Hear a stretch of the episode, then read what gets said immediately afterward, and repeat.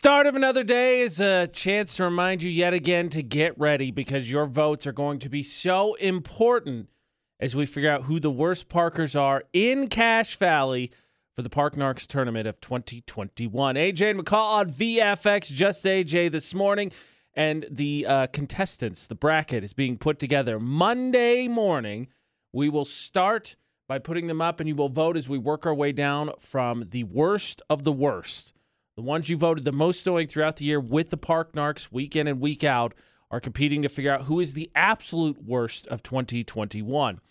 And there's, of course, prizes. So if you're one of the lucky winners, keep an eye out for yours, because the prizes at the end of this tournament are much nicer. Lava Hot Springs tickets, some gift cards, stuff like that. So keep an eye out to be rewarded for finding not only terrible parking and doing your part to help clean up the valley, which is greatly appreciated, but also maybe possibly finding the absolute worst offender of Park Narcs in the year 2021. Now, with that being said, again, find Utah's VFX, especially on Instagram, so you can vote, and it's very much appreciated. It does not mean that Park Narcs is also over. While the weekly competition is taking a hiatus as we get ready to tournament this down to the worst of 2021, if you see terrible parking, please, of course, safely take a picture. And you can submit it to Facebook, to Twitter, to Instagram, Utah's VFX. And I'll tell you what, I'm looking forward to this tournament. Not that last year's had anything taken away from it, but as you know, there was the guy that won the ultimate voted for worst parker of 2020. It's the guy that ended up parking on a helicopter spot, which still so many questions. And because of that, he was a favorite. We didn't know. Of course, McCall and I don't vote. Ours don't count. But it felt like, okay, we have a solid idea this guy's going to make a decent run. I think it's wide open this year. So I'm curious to see how this goes. As we know, if you've been voting along with Park Narcs, if you have, thank you. Stripy rectangles next to the special needs spot this year have been violated a lot. So, I mean, is that going to continue? Is that trend going to carry through, and that's going to be deemed the worst of 2021? Or is it going to be some outrageous one? We had our first motorcycle nominees this year as well. I don't think they won, but, you know, Park Narcs changed a little bit. So I'd be curious to see how this tournament goes. But again, Utah's VFX across all social media. Starting Monday, we work our way down to the worst parker of 2021. Speaking of cars, a list was put out of cars that if you own these, you're more likely to be a psychopath. And I think that all of us have a type of car that if you encounter, maybe you've had a bad experience with, you think, okay, I got to be open-minded. But initially, if I run into someone who has X car, I don't think positively of them. I think a lot of people have had at least some kind of experience with one type of vehicle or nothing that if you run into it yet again, you're like, okay, scumbag. Now, hopefully, we all keep an open mind, as we were all told to do, and we would all reference other people, be like, okay, well, let's, if I actually get a chance to meet you, maybe I'll give you a chance to prove me wrong. AJ McCall at VFX, AJ flying solo this morning. Like, for instance, Mitsubishi Eclipses. I don't know what the deal is, but apparently you get in one of those and you got to put the fart can on it and you got to weave in and out of traffic and cut people off and just be as obnoxious as possible on the road. I know anybody to own one, not at the current time that I've known them, but if I run into one on the road, generally my experiences all go the same way, exactly as I described, and I'm like, oh, those guys suck. Maybe one day I'll have a friend that has one and maybe my opinion will be changed. Who knows? But there's a study done in the UK, and it found that if you drive a BMW, an electric car, or a car with vanity plates, you are more likely to be a psychopath.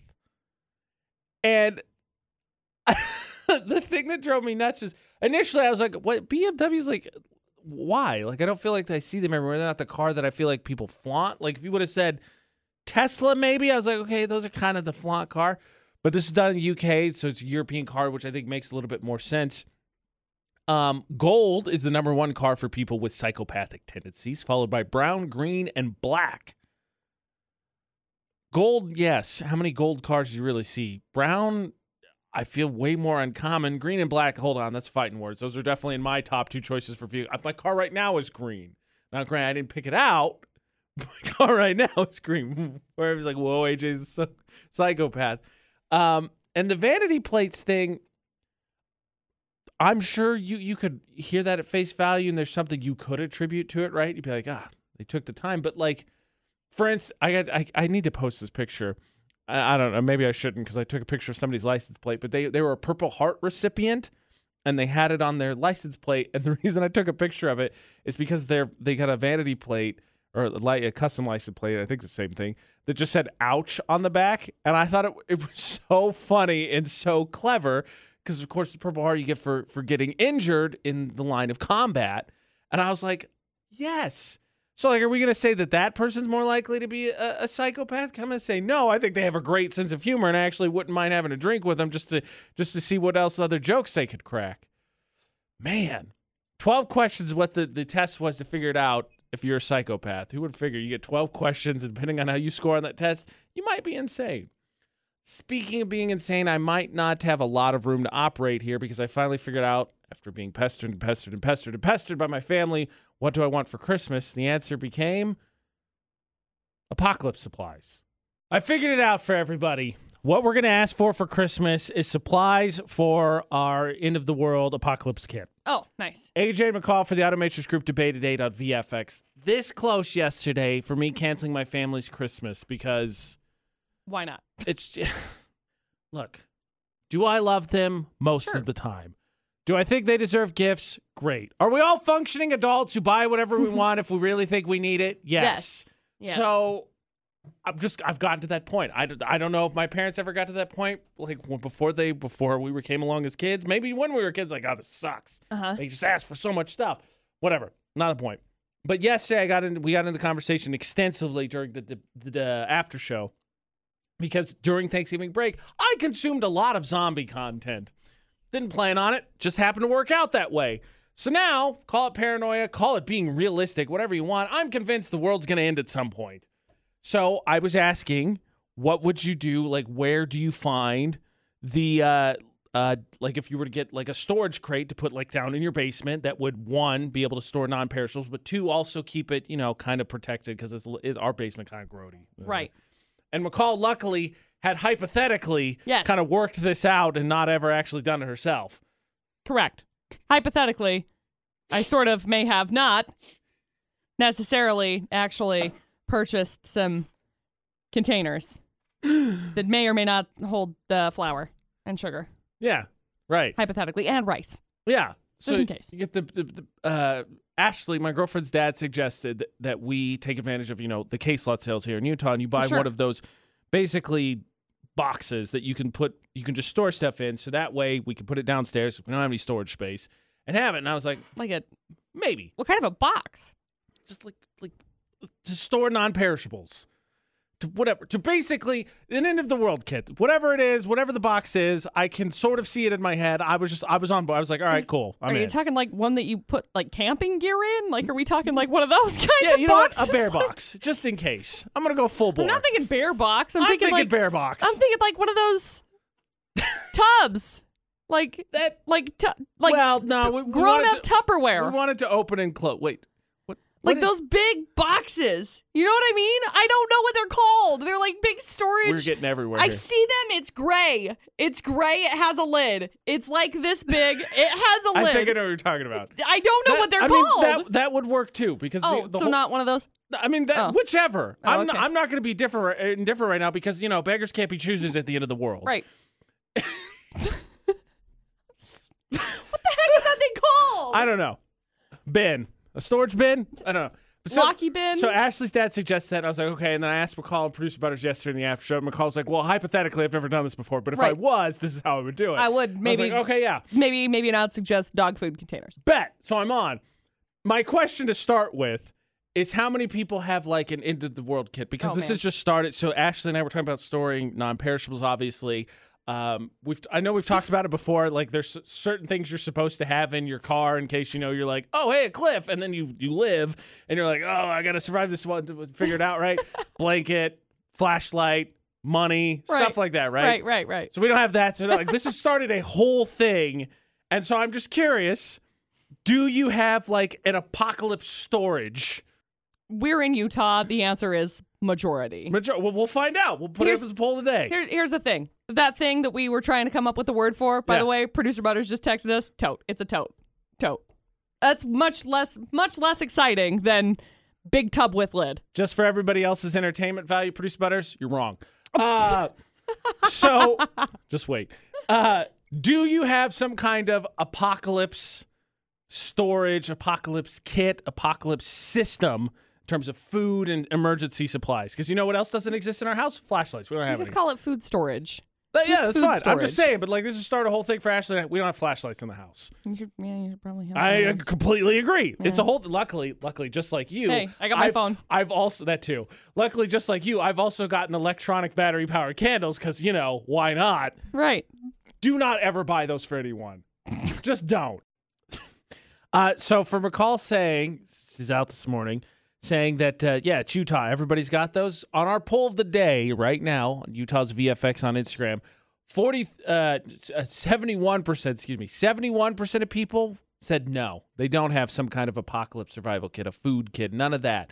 So maybe, just maybe, I'm a little bit crazy. I'm going to be honest. I thought, too, with the cage slot sales and stuff like that, the fact that the church offers... freeze-dried food, I have a survival kit. You can buy like a paper that's a guide. Nope, does not have one. 83% of people, it should be 71%. 71%, I'm getting my numbers mixed up. 71% of people do not have an apocalypse survival kit. And that is 100% what I'm asking for Christmas. I feel like the number would be high in Florida just because of the paranoia, but also just the general... protection of the insanity that is the citizens day in and day out, right? All I'm going to say is jumped in to get some Florida Not headlines for you this morning with McCall out, AJ Flying Solo, AJ McCall at VFX for Florida Not. And right off the bat, we're talking earlier, right? Psychopaths, that what type of vehicle they drive. I said maybe Tesla. Headline number one, 25-year-old guy with a Tesla face tattoo drove drunk and flipped his car. Not only that, it was a apparently Tesla minivan. Unregistered, uninsured, face tattoo. I mean, that's a given, but I'm just saying. Tesla was one I mentioned earlier. Could be a psychopath. All of a sudden in Florida, not just saying. Story number two: a man found out his insurance wouldn't cover his ED medication. They were $369, so he just grabbed them out of the pharmacist's hand and took off. That's not how that works. Can't pay. IOU didn't work. He didn't even say it. Didn't even leave him a note. But that's not how it works. And story number three. Police currently looking for a man who decided to rob a video game store. He knew going in, oh, I'm going to need to cover my face. I don't want to see it. Ah, genius. Put a clear plastic bag over his face. I think they'll be able to sort out that disguise, good sir. I feel kind of dumb asking this, Blake, but I feel like I need to just because there's one story that stands out to me. Are you surprised by the level of stupidity of someone putting on a clear plastic bag as a, quote, mask to commit a crime? Sure. That's the same kind of dejection I feel. Florida Not brought to you by Northern Glass Pros with AJ McCall at VFX. AJ flying solo. I mean, I don't know how else to feel because, like, you know, bro, like they could see through that. Like if you could see through it while you put it on, it's not tinted. It's not like it's two-way plastic. That being said, getting into the stories. Story number one, 25-year-old man with a Tesla face tattoo drove drunk and flipped his car last week. Apparently, despite his tattoo, wasn't actually in a Tesla. He was in an unregistered, uninsured minivan. He, of course, was arrested. No other cars were involved. Thank goodness.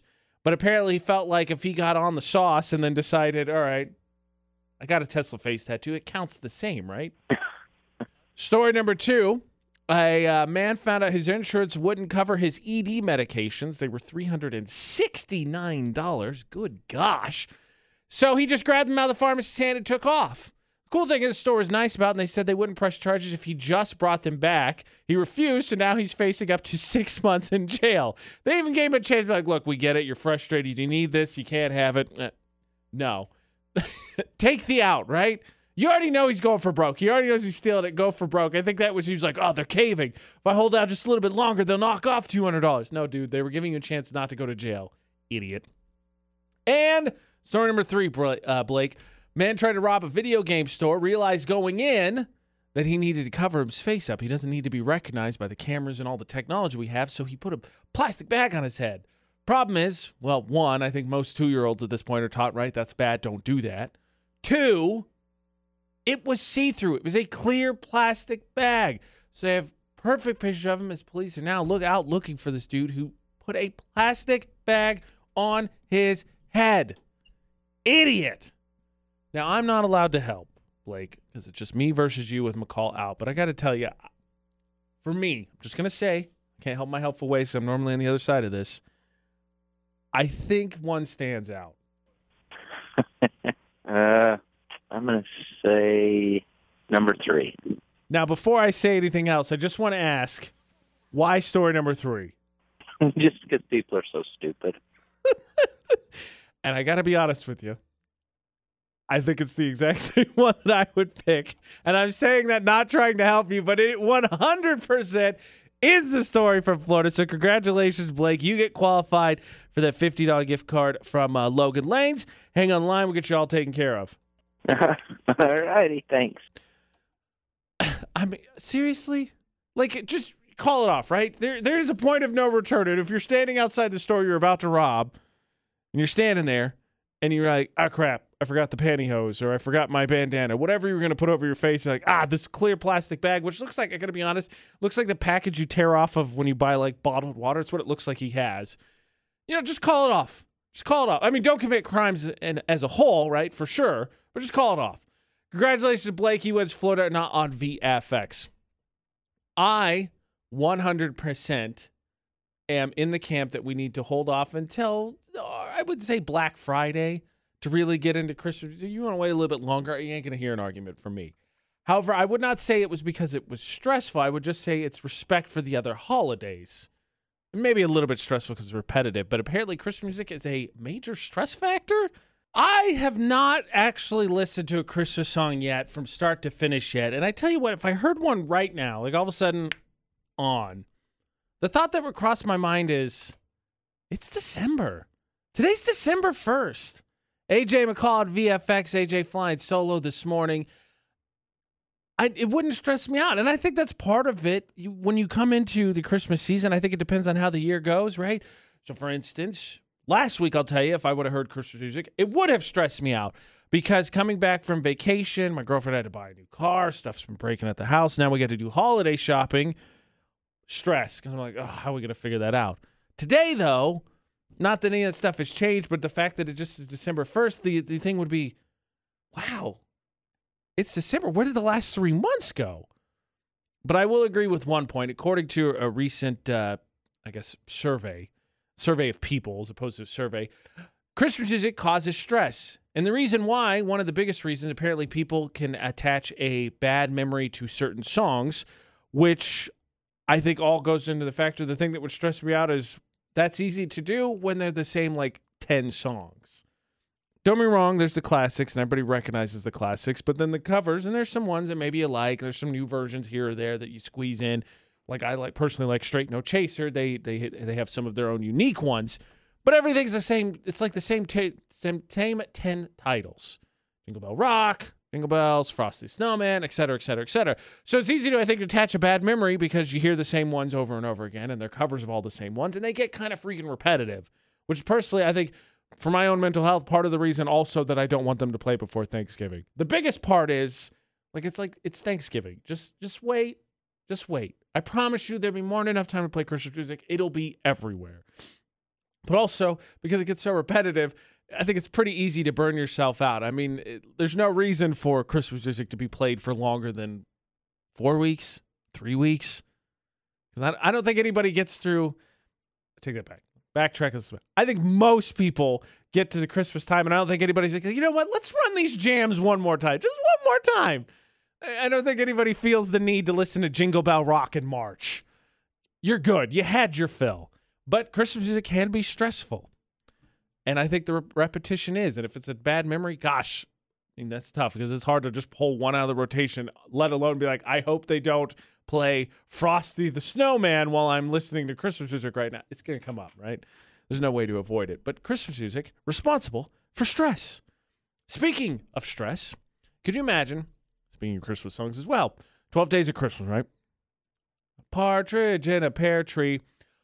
What idiot came up with that? Because not only is it a crappy list of presents, and yes, I know we should be grateful for everything we get, it's an expensive list of presents. To quote The Office, it's not my fault the 12 Days of Christmas is about 40 birds. AJ McCall on VFX. AJ flying solo. The cost of the 12 Days of Christmas had accumulated for 2021, and it would cost you to buy all 12 days, the partridge in the pear tree, the swans are swimming, the ladies milking, the jumpers jumping, all of that, $41,000. $41,000 to accumulate servants who nobody needs. Okay, most of us don't need. And 40 birds. We're going to keep those birds. Birds are mean. Look, back in the day, I'm sure everybody would just want ownership of whatever they could get their hands. That's my rock, dibs, rock. Because whatever you can find, you can have. Man, the 12 Days of Christmas cost $41,000. Could you imagine that? There was a kid I grew up with, and in, I want to say, early high school, got a lot of run out of his MySpace page because he did this. He broke down what everything would cost, all of that, and he ended it with, would you rather have this or we can go on a really nice cruise or two? And I was like, huh. I'd never seen the joke before. I'm sure it had been made. But, like, okay, 5 golden rings, even still. Because you're looking at them for resale value. Birds, no. Like, can I get 3, I suppose, maids and milking? How about ladies cleaning, cooks, something useful right there. Landscaping, any of that sort. Can I repurpose them and have them, work and have some, to kind of build my wealth that way? Sell all the birds. It always cracks me up. I know it comes up every year, but I always like looking at it because the price goes up every year because, of course, everything gets more freaking expensive and services or manual labor, whatever you want to call it, goes up every year. But no. $41,000 for 40 birds. And what are you going to do with a drum line? Don't get me wrong. I have often been quoted as saying, I wish just once in my life we'd break out into at least a semi-coordinated music number. So having my own drum line would be cool, but I think it's not the same as having your own soundtrack. Be a little bit. I want something a little bit less harsh, as cool as drum lines are. Hard pass. On the subject of Christmas, I actually wanted to ask McCall about that because I got a feeling, even with her, I don't want to call it farm, she'll get mad at me, small usage of animals on her land, 40 birds I don't think going to appeal to her either. But speaking of Christmas, a debate broke out on a friend's Facebook page yesterday that I didn't realize was a thing. It's about a specific type of decoration. Is it tacky? Is it lazy? Or is it just fine? 2.5 weeks from now, you're out driving around neighborhoods, looking at Christmas lights. You roll up onto one house in particular, and then just in front, there's an inflatable Frosty the Snowman and Rudolph the Red-Nosed Reindeer, and that's it. And your thought process is AJ McCall at VFX, AJ Flied Solo. The reason I asked is yesterday on a friend's Facebook page I happened to stumble across because, who knows what Facebook's going to show you, whether you want it to show you the things you want or not. But someone commented and said that they found that inflatable holiday decorations are extremely tacky. Of course, people defending and arguing, yeah, thanks, somebody finally said it. And I hadn't thought about it, to be honest. And I was like, okay, let me think. In that situation, I roll up on a yard. They've got nothing else. I don't think I care for it. I mean, tacky, probably not. Lazy, I don't think I would go there. But it's like to me, the lights. Like you say, let's go look at the Christmas lights. You go down to Willard to look at the Christmas lights. As the accent pieces, inflatable ones, okay, maybe. But it's the lights that I think are what I look forward to, at least, and what I think of when I think of Christmas decoration. A couple of comments just off that Facebook thread, the argument that people got into. Someone said, I'd rather see inflatables than nothing at all. Somebody else said, they're only tacky if you put them up for Thanksgiving. After Thanksgiving, they're cute and festive. Somebody else said, I think they're cute. I don't think 801 yard is very cute, but it's the beauty of being a homeowner, to each their own. Somebody else said, I hate them, but my children love them, and it's not about me. It's about making their holiday special as possible. So my 14-foot Santa and my baby unicorn and baby dragon stay. You're going to do something different. Okay, I kind of like that as well. Like, also, that's the end. If you love them, then you do it. When I picture, like, yes, okay, picture a great house you want to see, and it's never going to be mine because, let's be honest, I'm not handy. I don't want to go up on the ladder in December to put the lights up. I don't want to go up the ladder in November to put the lights up. It's lights. Like I think of Willard, and maybe I'm wrong. And if so, somebody text 68255. The number to text. Start your text with VFX. I don't think Willard has inflatables. I haven't been in. I think I went 2 years ago. I didn't go for COVID. I went the year before. My parents were in town actually, and I took them. But I picture the lights. That's what I see. I'll tell you what though. As opposed to the inflatables, and as cliche as it might be, it still kills. If you don't want to decorate, you've just got to get the one string of lights, that little cardboard cutout of the Grinch, and have him taking it. Perfect. Good. I don't care. It's cliche or not. I would laugh every time at that. I'm on board with it. If you don't want to decorate, that's like two decorations you need to get that totally still has you right there in line for the Christmas decoration. I love it. So do that. Honestly, I need to do that because we don't decorate. We just don't. Speaking of special occasions, we got a message. Am I a jerk court about to be in session? Just how much scolding are you allowed to do of a child in public? That's not yours. Even if they did take your kid's special moment. Ironically enough, I had a long conversation with my dad yesterday about children. AJ McCall on VFX, AJ flying solo, and it was a good one because very, very, very rarely do the conversations end with, look, I understand what you're doing, ultimately choose. He did work in, and that's understandable. One day we hope to get some grandkids, but it was a fun conversation. And I don't know. I don't think you can truly know what kind of parent you are till you have it, right? Because everybody gives you some advice. You've probably seen it with friends or family members, and everybody formulates the plan. But I feel like having a kid is you have a plan, and then executing the plan is all hell broke loose. So good luck doing so. And you kind of just try and recuperate and do your best from there. Well, we got this message from a listener that said, my kid had a birthday party over the weekend, and when it was time to blow out the candles, one of the neighborhood kids blew them out instead. This punk kid took away my son's big birthday moment. Now, this kid's always doing things like this, so I got annoyed and scolded the kid in front of everyone. He ended up crying, going home. My wife got really mad at how I handled it and said I acted like a jerk. I disagree. The kid who blew out the candles is a punk. He bullies other kids in the neighborhood, and nobody does anything about it. He is 10 years old and has no discipline in his life, so I thought I'd help. Am I a jerk on how I handled it? I am so glad that you included the age, because if it was 4-year-old, I'd be okay, they don't know any better. So the kid actively chose to do that. Now, this is tough because you contextualize the kid being a jerk. And I have no reason to doubt you. Why would you lie? But in this specific situation, isn't it possible the kid was doing it just to have fun? I know that's one of the tough things, not having a kid, but being an older sibling. I think one of the frustrating things about being in that position from the little experience I have is you watch those growing up, I'm sure parents with their kids, me with my younger sisters, them going down a certain path. Not that it's necessarily a terrible path, but the pitfalls along the way that you can avoid, and you want to make their journey as flawless as possible so they can achieve faster and further. The problem is that not everybody gets, they don't want to hear that. They want to do it their own selves, and experience is the best teacher. And so you just have to sit and watch, just torturously watch as you know what's going to happen, and it plays out like you said. Then you, of course, can't say, I told you so. But that's the thing, I feel like as a parent, I would definitely be one of those ones who, not saying they would be the super well-behaved child, but I would snap into defense mode for my kid. But unless you just went overboard with whatever you said to him, I really want to say not a jerk. And not even for just the taking the special moment, all that stuff. The kids step out of line. They're guests at your house. You maybe got a little bit of vengeance. You feel a little bit good deep down. But no, unless you just went way too hard on berating him.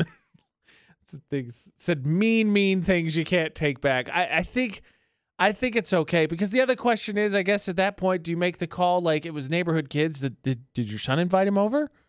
Or did you guys just invite the neighborhood because you felt like it was the right thing to do post-COVID and let everybody have a little bit of fun? And you want your kid hanging out with that kid anyway. Now, just keep an eye out, because I said I feel like I'd be the parent where I'm no, not my kid. I'll take care of it. Neighbor might be over with a few things to say. It's all I'm going to say. I found, while it may not be McCall's dream job, and we wish her well, she out today, definitely something that she would say I have no doubt she absolutely loves. The question is, while I can understand the merits of a professional organizer, how do you become one? Like, how do you say you're qualified enough? Is it a number of hours thing? Is there an internship? Or do you just have to get someone to hire you, and then once they do, you can just throw it on your resume to be determined a professional at something? AJ McCall at VFX. AJ Nightflight. So the reason I asked, I'm all in on this apocalypse survival kit, right? Want to get the bins, store the food, flashlights, the whole thing. So we've been talking about it. And a friend of mine, I was listening to the show, and they were like, well, why don't you, what do you got in storage now? And I said, well, nothing. We don't have any room for it. He said, well, maybe you ought to think about hiring a professional organizer. I said, time out. Stop the boat. A what? A professional organizer. Like, we use one, and our pantry's awesome. And I was like, first of all, I don't have a pantry. But I was like, okay, time out. What did they do? And I guess they did exactly what you did. They come in, they organize stuff, they put it in bins, they labeled it, they set everything up and all that. And I was like, how did you why did you hire them? Where, is there a service for this? They said, well, it was a family friend. Okay, so he was a little bit of a friend of a friend. They said, but they did a great job. I was like, okay, how does one become this? Because I don't know that McCall necessarily would want to do this. I think she loves the idea of organizing. I don't think she's a slob by any means. But having someone, I think McCall would be down for this. By the way, Googled it. The average professional organizer makes between $41,000 and $53,000 a year. It's kind of nuts. It's a pretty good salary. And so I was like, okay, but how do you become a professional organizer? Like, when do you make the jump from people thinking you're obsessed with everything having its spot to being a paid professional? Like, how do you make that jump? It completely confuses me. And so I was thinking, no, I'm not going to do this because I'm not going to spend some money on something I can't do and nowhere near qualified to be a professional organizer. But I was like, okay, what would I want to see? Like, what of their resume would I need to see to justify it? Because if you get some plastic bins and a label maker, I can figure it out too. And I thought there's two things I really need to see to decide if I think they were organized enough to be, quote, professional. First is sock drawer. Mine is just a mess. Do you have them all put together? Do you fold them as opposed to the elastic thing, which I do, which ruins them, but it's how I learned doing it? Are they organized? And second thing is the Tupperware. Because I could not tell you how many times in my house the statement has been made, I want to organize the Tupperware. And it gets organized. You got everything stacked and the lids. And then you do one load of dishes, and all of a sudden it's been I had this organized. I can't find where I put anything. So then it's, let's just make this all fit in here. And hopefully next time we open this cabinet, it doesn't all fall out.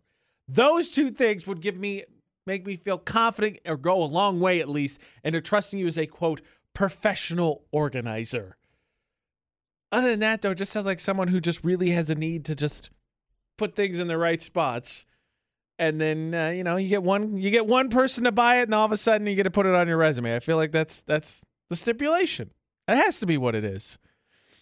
The thing that's caught on as years and years have gone by when it comes to gifts is, quote, experience gifts. As opposed to giving you something that's an item that you maybe don't need or a throwaway, to treat you to something that you'll remember, that you'll cherish.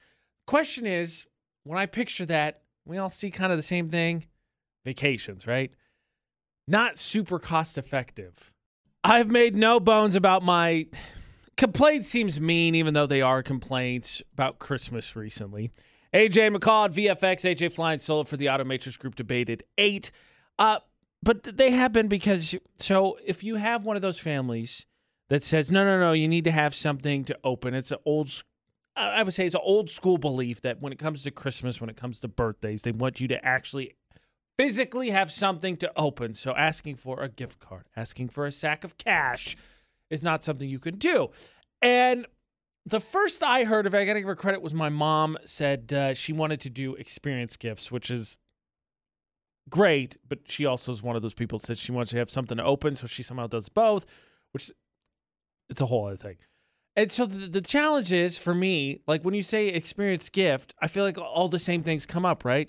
Could maybe say a concert, but I feel like travel is the first thing to me that comes to mind.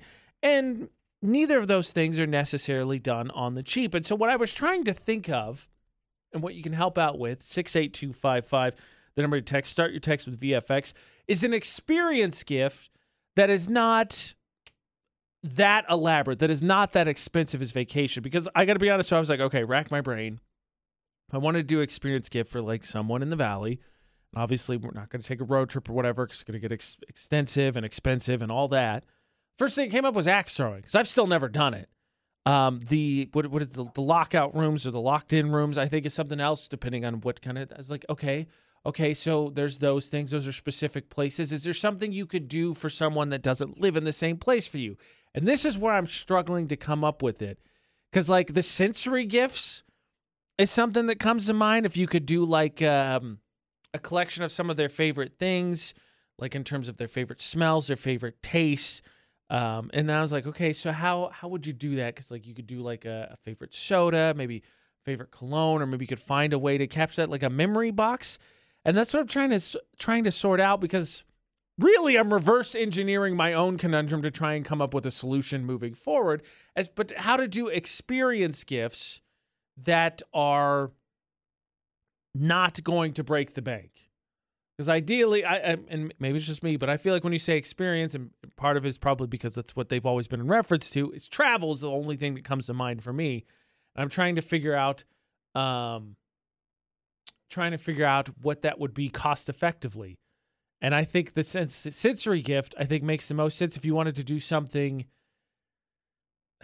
I think that's more personal. You wouldn't do it for, like, Christmas, right? It'd be more like if someone had a birthday and anniversary, you just get the collection of their favorite things. Like, one of the things I've seen on TikTok I think is really cool.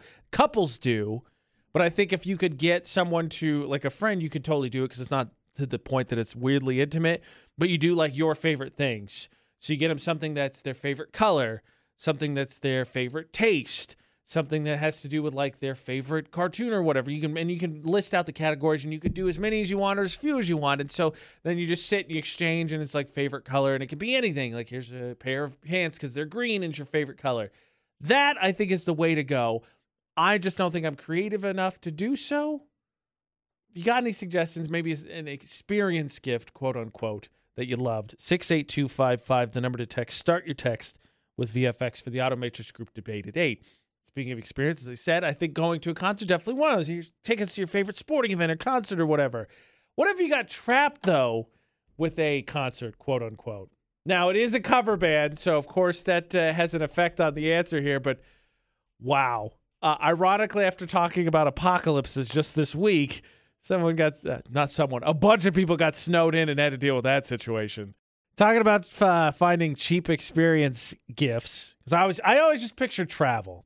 AJ McCall for the Automatrix Group debate at 8 on VFX. AJ flies solo.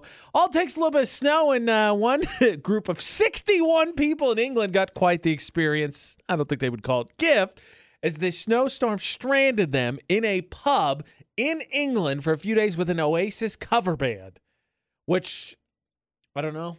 I think Oasis is great. I don't know that the cover band, you'd be like, all right, so after, like, day one, where everybody's like playing, like, oh, we're gonna keep it light and whatever. After, like, day two, we're like, no, we're done. Right, no more, none of this. So they obviously are doing all right. The thing that always worries me, and I think it's maybe over portrayed in movies, is like, how many days in? The pub's got to have at least a few food options. But how many days in before someone's like, all right, we're gonna talk about eating someone. Like, we don't know how long we're gonna be in here. It's an awkward conversation, but we're going to have this conversation anyway. Also, if you're the pub owner, at what point do you transition from charging patrons to helping out your fellow trapped people? Because, like, he could justify it, right? In this digital age, snowed in doesn't mean anything's down. They could still have power. He could still run the cards through the machine. So, you know, people are on the clock. Though the question is, if you start charging them, then don't you have to pay the staff that makes it if it's not you, because you're making money off them, so you charge a whole other thing. But, you know, it's always interesting because I'm talking about the experience gifts, and all of a sudden the story comes up and you got 61 people are stranded in a pub in England with a cover band because of a snowstorm. And you're like, well, in the moment, you got to stay calm. You got to not freak out. Afterwards, that's a great story. Hopefully, like, there's probably a couple things to deal with. I'm not trying to make light of it, but it's just really interesting because 61 people's a lot of people. How, like, here in Utah, I feel like when you talk about snow, there's some proud moments in history. I haven't experienced a ton of them, obviously, because I'm still newish here. A lot of proud moments in snow here, like the stuff that's been braved and the weather we've dealt with. 61 people get snow in England. Like, how much snow they have to be stuck in a pub? 61 people couldn't figure out a way to get out for a couple of days. That is crazy. I think it's ironic as well, talking about the apocalypse stuff. Like, I want to build an apocalypse kit because it didn't matter what I put in back of my car. It didn't matter what I put in my basement to store for that situation. I'm going out and about, and all of a sudden it snows. SOL. I'm stuck. I am so stuck and have nothing I could do to make a change there. Ironically enough, speaking of, I wouldn't call it experience gift, more tongue in cheek than anything. Bradley Cooper was held up at knife point in New York City subway. Apparently it was a few years ago, but he recently talked about it. And so as far as I can remember, he's been popular for a minute. So he still had to be fairly hella famous at that point too. And I don't know, who knows what that situation, the person is that robbed him. But I mean, I think it wouldn't have dawned on them a little bit who they're robbing. You're like, oh, this is going to come back. Like, people, Bradley Cooper's one of America's sweethearts. It's definitely going to come back to me. Could you handle being snowed in? Like, call it 2 days. 2 days in a place that I think fairly well stocked on food. By all means, comfortable. There's no, like, immediate danger as long as you take care of yourself. Could you handle it? Is an experience you'd like to try, like an extreme camping experience? In a true wildlife scenario, I have no skills whatsoever. I'm not making it. Like, maybe a day. That, I might give it a shot. That is not an excuse for someone to kidnap me and lock me in a room for a cheap experience gift that I have nothing to pay for. Like, not that. Definitely not that.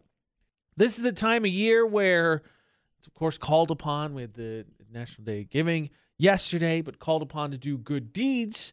Well, a number was released. Ballpark, how many good deeds someone does per month. Is it high? Is it low? Is it in a good place for us? 8 times in a month seems solid for most cases. Like, if you've worked out 8 times in a month, I think you'd probably, depending on what your goals, want to up it from that. Look, and I make no bones about not making our own attending the gym thing. Yeah, 3 straight weeks. Great. Haven't been back in 2. AJ Knight on VFX, AJ and McCall. I'm flying solo today. The reason I ask, I feel like 8 minutes is kind of tough to quantify, right? It depends. But, like, if you said you did 8 good deeds in a month, my reaction was, I feel like that's solid. And then you got to get into how you define a good deed. And this is where, I guess, call me snobbish, call me, I don't know, upholding a higher standard. But according to a recent survey, the average American says they do 8 good deeds a month, about 94 a year. That includes everything from donating food, clothes, and blood, which, on board, I like it. Blood, questionable. You get a reward or whatever. But if you do it just for the, just donate, yes, count it.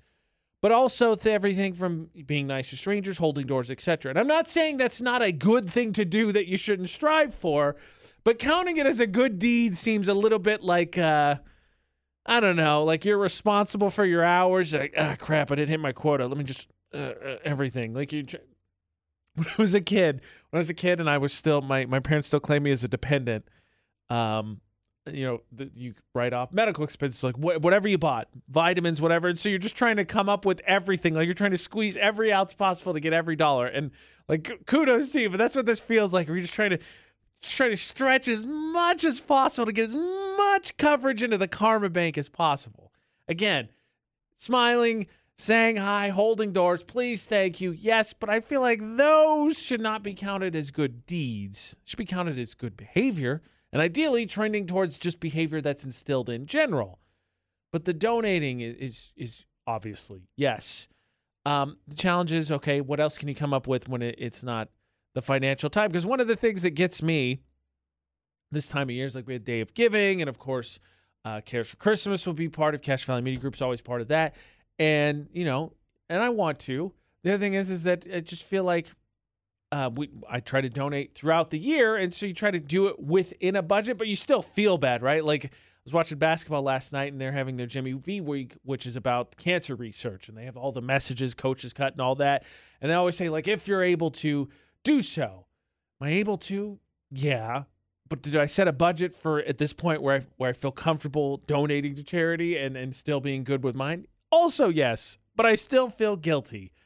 Some of the other options, by the way, if you're looking, because this is the time of year to kind of, I think they count more. So it's kind of wait until the last minute and then get rewarded for procrastinating. But you can obviously donate to charity, to food banks. You could pick up litter in the neighborhood, recycle.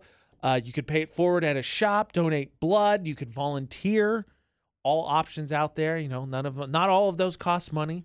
And you can do every single one of those. But I did want to ask, even if I give you the loose standards, and I think you just leave it as good deed and let you quantify it. Do you feel like you do at least 8 good deeds a month? According to this poll, the average American does at least 8 good deeds a month. Do you feel like you do as well? Going up on our Instagram story, Utah's VFX, for the Thermo Fisher poll of the day. A couple ladies have, speaking of good deeds, a couple ladies have gone viral for, quote, becoming reverse porch pirates. And I'm not saying they don't have good intentions planned. I'm not saying that.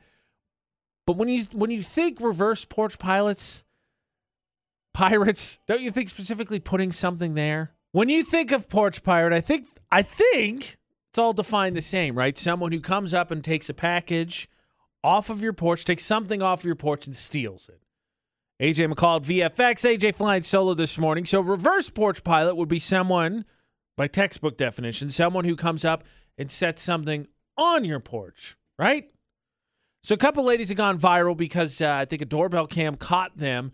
See, they saw a package on someone's porch. They grabbed it. Then they went up and rang the doorbell, hoping to make sure they got it, of course, before it was taken. So, you know, I read this and the cynic in me was like, well, that's not technically a porch pirate. Look, and fresh off talking about the fact, vote on the poll today. Do you feel like you do 8 good deeds at least a month? Because the average American supposedly does. Credit where credit is due. They went out of their way to do something nice.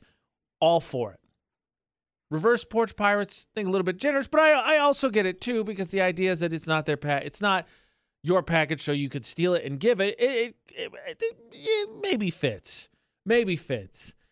I gotta tell you, I didn't think about this. I know it's existed. It had to have existed for quite some time, especially in the age is more and more, especially in the age of Amazon, it's getting more and more popular. But like, for instance, I had a package yesterday, and I work, obviously, in the morning. My girlfriend leaves a couple hours after me, so well before mail gets there. And maybe, depending on the days, maybe early evening when we get home. And I'm always terrified because stuff just sits there. It just sits on our porch because that's, I mean, the crazy thing is that my place is a triplex. And my place has 2 front doors. And then there's a door off to the side of the building where it's just my upstairs neighbor. And so the mail people think that all 3 are right there because they think apartment 3 is the second door that's mine, apartment 2 is mine, and then the mailbox for apartment 1 is there, who's just off to the side anyway. So all the mail gets put there. So not only does this stuff possibly sit there because we don't have mailboxes, we just have those little things that hang on the side of the building that you could fit your hand in, and that's it. So all the stuff just sits on the porch. But not only that, like yesterday, there were 3 different packages on my porch. Only one of them was mine. But I mean, if you're someone who's stealing, it terrifies the crap out of me because you're like, smorgasbord, it's all right here. Ugh, hate it. But back to these ladies, the cynic in me was like, they're not reverse porch pirates. But shout out to them nonetheless because they took the time out of their day to do something nice. And in this time of year, I'm willing to go with the Home Alone 2 theory that at this time of year, it counts more because it means a lot more to people. So kudos to them. Maybe I'm wrong. Maybe going and putting something back on a porch would be something more extreme than a reverse porch pirate. Because, again, I guess if a porch pirate is someone who takes one of your packages and steals it, someone who takes one of your packages and makes sure you get it, I guess is technically the opposite. I just picture them putting something as opposed to taking something away is the opposite I was focusing on. Nonetheless, shout out to them. VFX's Facebook Roulette. AJ Knight, McCall Taylor. If you are friends with us on Facebook, well, then you can have your post possibly shared to the VFX Facebook page because, of course, McCall and I like and share our favorite ones. The best one goes on the VFX Facebook page. Now, with her out this morning, it's an easy competition, but because she found such a great post yesterday, even I had to share it. Today, it's an obvious choice for Facebook Roulette. You're going to have to read the comments. It's going to take a little interaction. But basically, a woman did not have a pie turn out very well for Thanksgiving. Blame Marie Callender's, who she bought it from. And let's just say the customer's always right is a mantra that I don't think many of us necessarily completely agree with all the time. This case, Marie thought, oh, if I just complain, it'll be fine. And the comment section said, no. We got you, Marie Callender. Just because she's complaining does not mean she's right. If she's incapable of cooking said pie, you didn't do anything wrong. I promise you, you got a second. Get to Utah's VFX. Read the comments on this one for Facebook Roulette because it is hilarious. We are now in the last month, which is nuts. It's nuts. It does not feel like it whatsoever. A couple family members made a comment during Thanksgiving weekend or whatever, like, it's hard to get in the holiday spirit. It doesn't feel like Thanksgiving. Not that they were nuts, but now that we're in December, I'm like, okay, I had Thanksgiving. I'm doing Christmas shopping, but it doesn't feel like Christmas. And if it's a side effect of the weather, like I'll live with it. I can live with the weather because we know it's not going to last forever, right? Knock on wood, last as long as possible. AJ and McCall, you search that anywhere podcasts are, you'll find our podcast. It's also on Facebook, on Twitter, on Instagram, Utah's VFX for YouTube and Facebook and Twitter and Instagram, especially with the Park Narks tournament coming up on Monday. Going to need your votes. Continue to enjoy the weather. Up those good deeds. If you don't know what I'm talking about, check out our Instagram, Utah's VFX, for the poll of the day. And until tomorrow, don't do anything we wouldn't do. And thanks for listening to VFX.